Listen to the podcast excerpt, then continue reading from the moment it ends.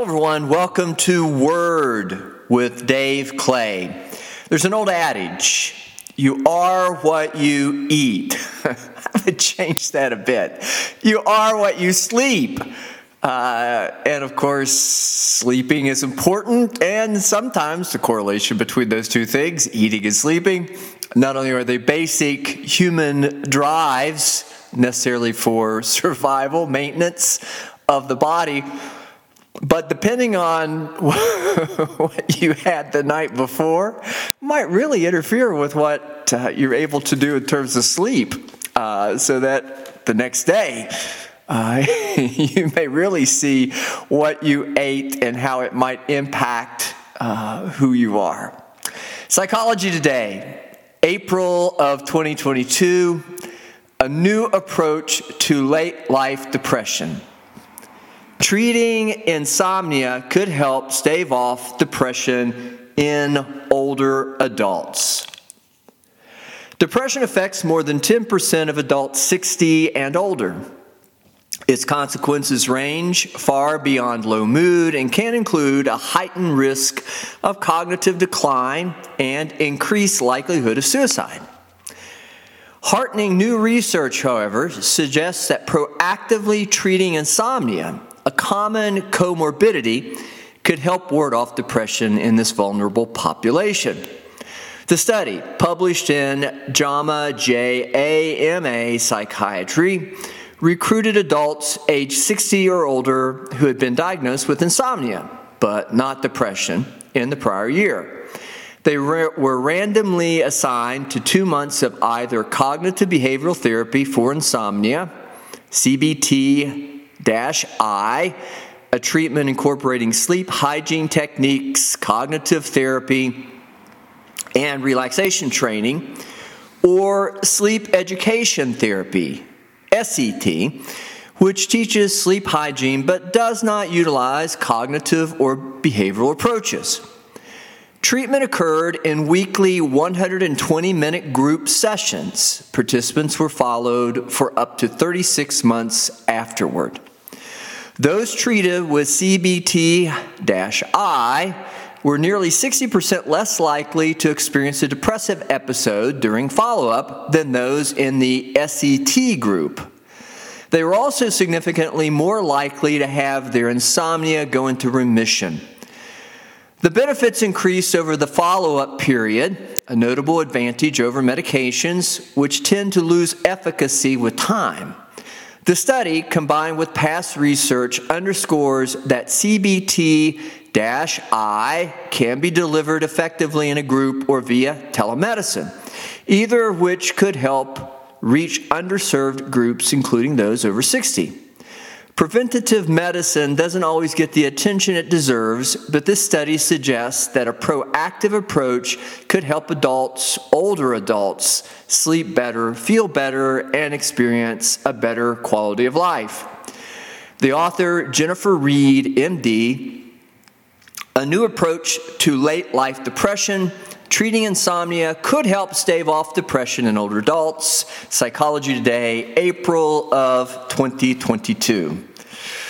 Indigestion aside, sleep is incredibly important. Uh, there's much that takes place in sleep that has to do with a lot of good things when it comes to your body, uh, all of which are inclined to not only help in context of maintenance, optimal, best functioning of the body, but also in that same way, preventative.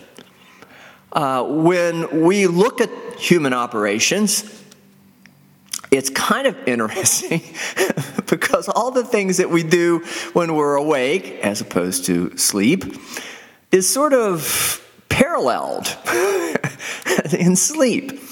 Uh, it's just in sleep, our eyes are closed. And we probably don't get the chance to maybe shut off or shut out all the data that is coming in over the course of any given day in conscious sort of context or awareness, terms of awareness, which probably makes it difficult to keep up, I would think. with this notion of maintenance and prevention if what that has to do with is processing.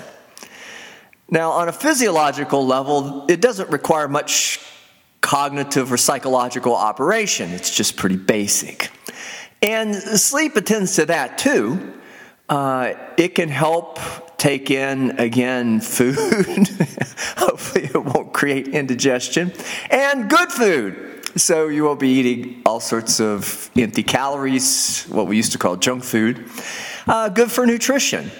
Uh, and with that, then, mm, those basic bodily operations. The parasympathetic nervous system assists in that or aids in that, in that most of that good stuff, meeting of primary drives, occurs when the neurotransmitters that are associated with parasympathetic operation dopamine, serotonin, oxytocin, GABA, endorphins are being released. Uh, you eat better, you sleep better, and in the end, the prevention side, that's maintenance, in the end, the prevention side is the autoimmune system functions much, much better. Uh, aside from any sort of predisposing congenital sort of conditions uh, that would have compromised it, or some sort of a, a disease process that might compromise it. In a general sort of way, that's the way the body is supposed to work. We're supposed to have more eating, sleeping, good digestion, rest, and uh, with that, then not be so upset or be up all night. Now, what keeps you up? It would be the sympathetic nervous system, norepinephrine and adrenaline, and with that, the need, the requirement of paying attention. I don't want to make it so simplistic as to say uh, the sympathetic nervous system paying attention, norepinephrine and adrenaline is all about turning things on, but it is about turning on our conscious awareness.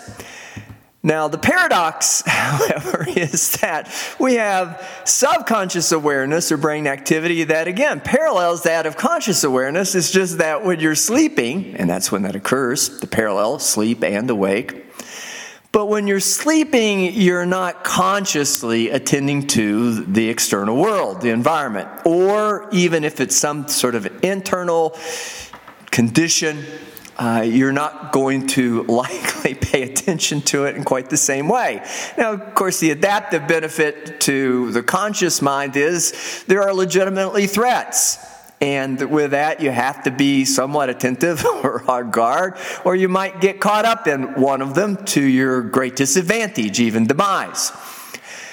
But when you're sleeping, hopefully it's safe and secure, and the threats are at least reduced enough or with that, as there would no, not be any sort of registry of threat, the norepinephrine and adrenaline would not be flowing throughout your body, and the sympathetic nervous system would take a break.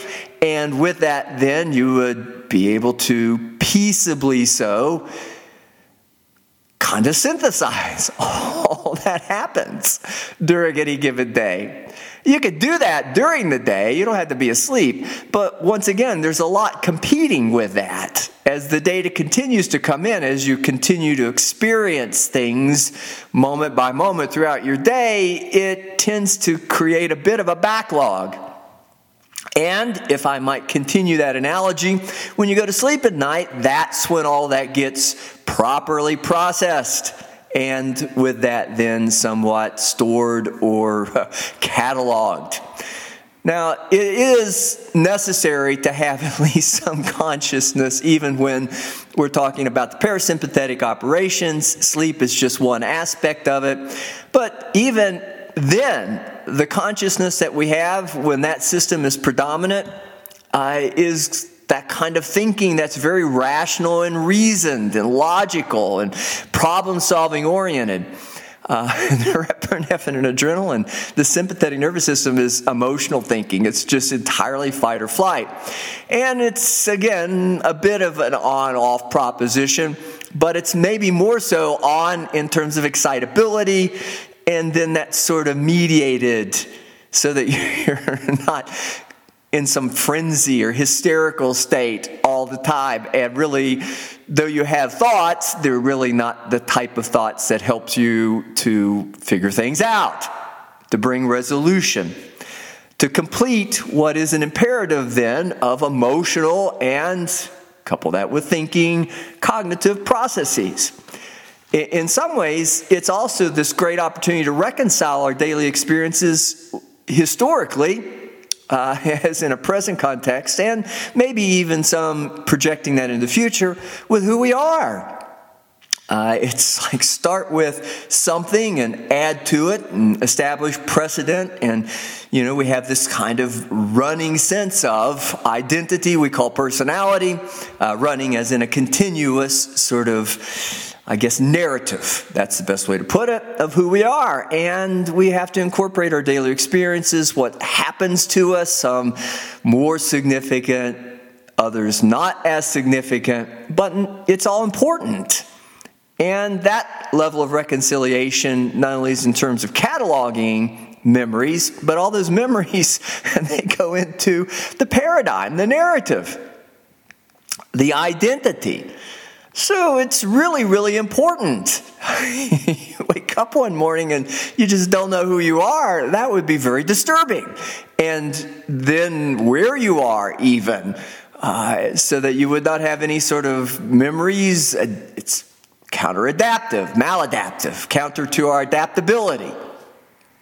If you don't have some sort of a, a memory of uh, or familiarity, possibly that's a better way to describe that, with where you are and what's going on in that immediate kind of environmental context, uh, it's almost like learning everything all over again. And how hard would that be? I would think most of us don't experience that, but any who have had any sort of brush with lost consciousness or a moment in their life where that was disrupted in the way that I described it, eh, you could probably identify with that. Who am I and where am I and what in the world is going on?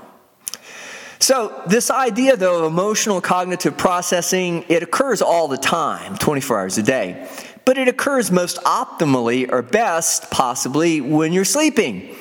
Uh, it keeps your body not only functioning well in physical context by turning off the excitability, allowing all those restorative properties of the parasympathetic to kick in, but if it really does assist you, then with the idea or the notion of thinking clearly and rationally and reasoned, then you're going to be less likely to tax the system. And what does it look like to overload the system? All this information backlogged, not really get a chance to properly process it. You're going to have emotional symptoms, evidence of disorder that you're going to have to contend with. That's when the anxiety turns to a bit more, uh, progressively so, more or worsening uh, type of symptoms, which can include depression and even to some extent psychoses.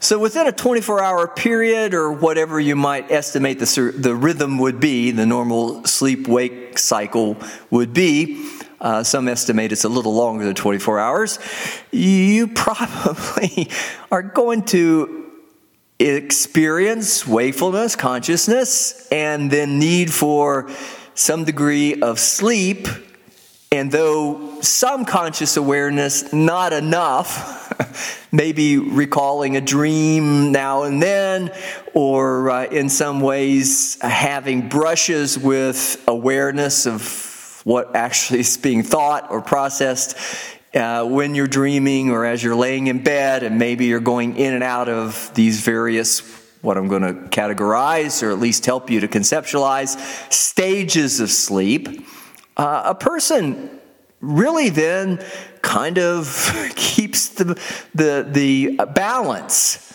uh, keeps the ledger balanced, uh, and that sense of reconciliation. And if they do a good job of it, then that's going to represent ideally health in some optimal, again, adaptive sort of way. So, with sleep, there is indeed, again, as with this idea of a parallel process, a lot of brain and physical activity going on.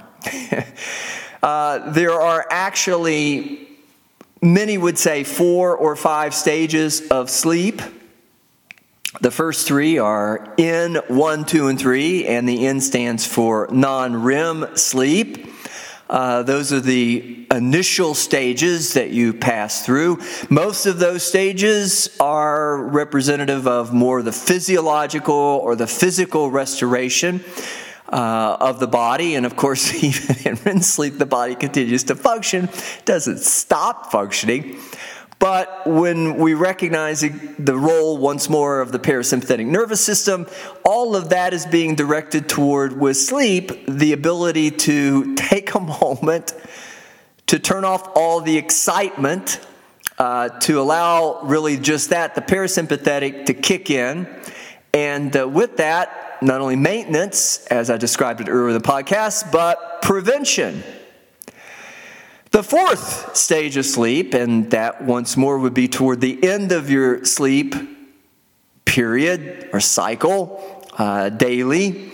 So early on, you go through in one, two, and three, non REM, and then just about the time or getting closer to the time of awakening is when REM really becomes active. Uh, there are many, and there's much in the way of research, many who take that research and uh, uh, would otherwise interpret it as that REM is so essential that you could, without proper REM, if the sleep cycle becomes disrupted, for instance, if you don't go into REM sleep for whatever reason, and this is sequential and it's, it's one of those programmable things the body just does.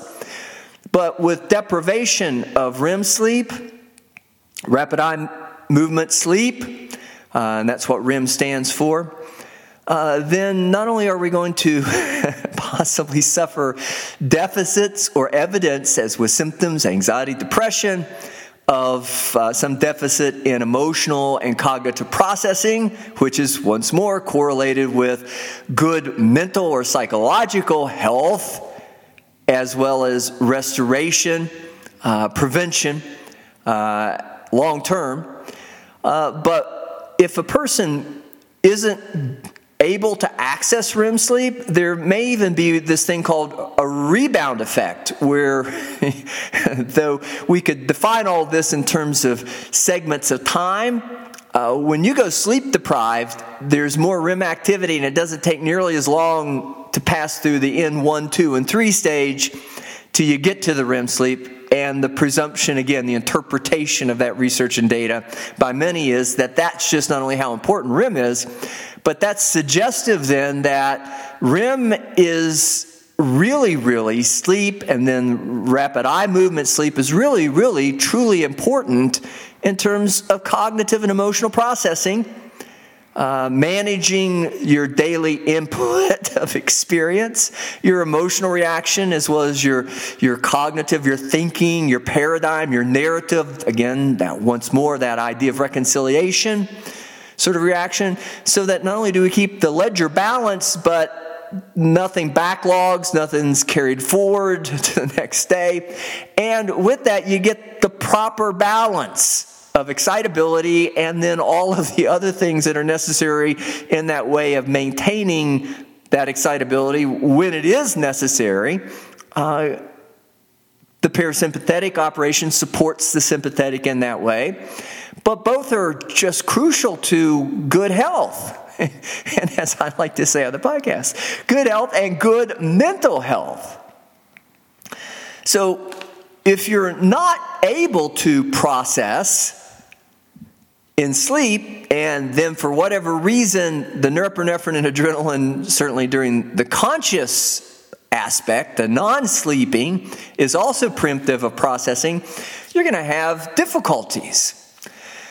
Oh, before we get into those, I'm going to remind you, our podcast listener, you're listening to Word with Dave Clay. So, this article, getting back to the article, a new approach to late life depression seems to suggest then that sleep, and particularly REM sleep, is very, very important to staving off depression, if not also then to making some sort of correction. if you've not processed it the way that you need to emotionally and cognitively, REM sleep is important to not only on a daily basis adaptive functioning, but REM sleep is the way to kind of catch back up if it is backlogged. But all of this is contingent upon turning off the norepinephrine and adrenaline. Unfortunately, that's another one of those correlations.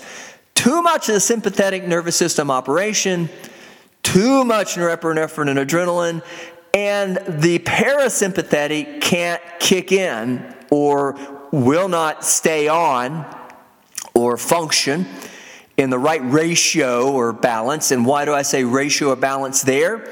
Because it's called the homeostatic response, but when one's on, the other's off. And in some sort of a common sense way, that should make all the sense in the world.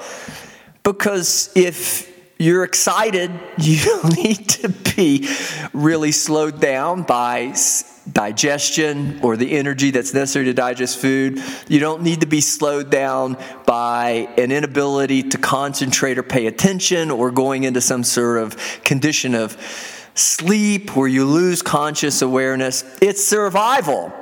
Uh, and your body is not going to really do much in the way of restoration. It's going to put all its energy in just to, in just again to this notion of survival, uh, escape or defeating whatever the threat is.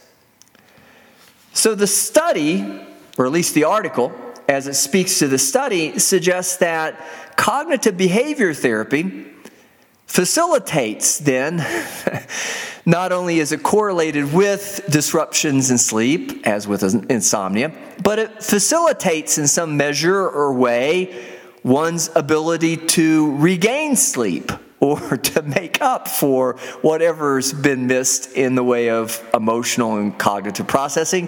The presumption would therein be because, how do we know that? Because people who get that in combination with uh, this sleep education, uh, as the article described it, uh, are more apt to not only overcome their insomnia, but also less likely to experience depression. It mitigates and lessens the risk factors.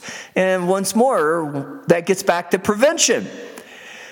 Doing this, allowing this to happen, all of these things that we've discussed in the podcast today, on a physical and psychological level, the parallel process, all of that takes place in sleep, but it shuts out in sleep, it shuts out so much the additional input that really it gives the person opportunity to focus or localize the energy toward that end of catching up with what's happened during the day. it's again somewhat simplistic in the presentation, but I think it's generally true or factual. What we experience during the day, we process best at night. Now, that doesn't mean you can't do that during the day, and, and, certainly everyone should take some time during the day to think about and address and realize the need to sort of encourage in any way that they might consciously be able to, resting, taking a moment to get a breath, to do some self care, maybe some meditation. Any and all of these things represent then when we're away, cognitive behavioral therapy. Talk to, talk to people. Help, allow them to help you process. And should you need even additional assistance, go see a cognitive behavior therapist or someone who does the psychological counseling especially if it has, for whatever reason, gotten backlogged or the threats persisted and you've not really been able to attend to it the way you need to.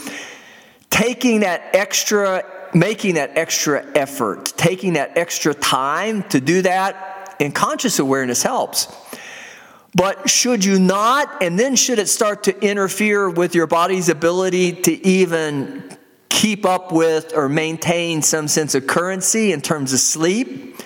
Or should the norepinephrine and adrenaline, the excitability in itself, somewhat be preemptive of your sleeping? As sleep goes down, as the non REM and the REM sleep cycle gets disrupted, as your sleep is not a deep sleep, which would be sort of predecessor to the activity of the brain, that rapid eye movement sleep. And the brain is very, very active during rapid eye movement.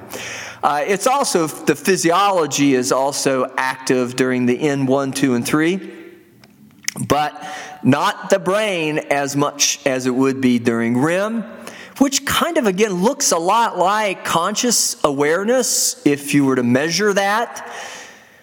But at the same time, you're not awake. And so the conscious awareness is shut off, but the processing continues. That's why I describe it as parallel. It's happening all the time, it just happens, again, better when we're asleep. But sure, should norepinephrine and adrenaline be preemptive of you getting into good processing while you're awake, it's going to probably also run the risk of interfering with your body shutting down to get to the right place, the cycle, moving through all the pre- pre- preliminary stages of sleep to the more predominant, in context of today's podcast, REM sleep. And it sort of feeds on itself. It's synergistic and maybe not such the good way. Uh, the more norepinephrine and adrenaline, the more the stress, the more the excitability, the more difficult it is to sleep, the more difficult it is to sleep, the more difficult it would be to move through the stages of sleep. And though exhaustion may actually bring you to non REM 1, 2, and 3, uh, it still may be only enough because REM doesn't kick in or your sleep cycle is disrupted by worry and anxiety. You're laying in bed, you're thinking about things, you can't get to sleep, or if you get to sleep, you're awakened.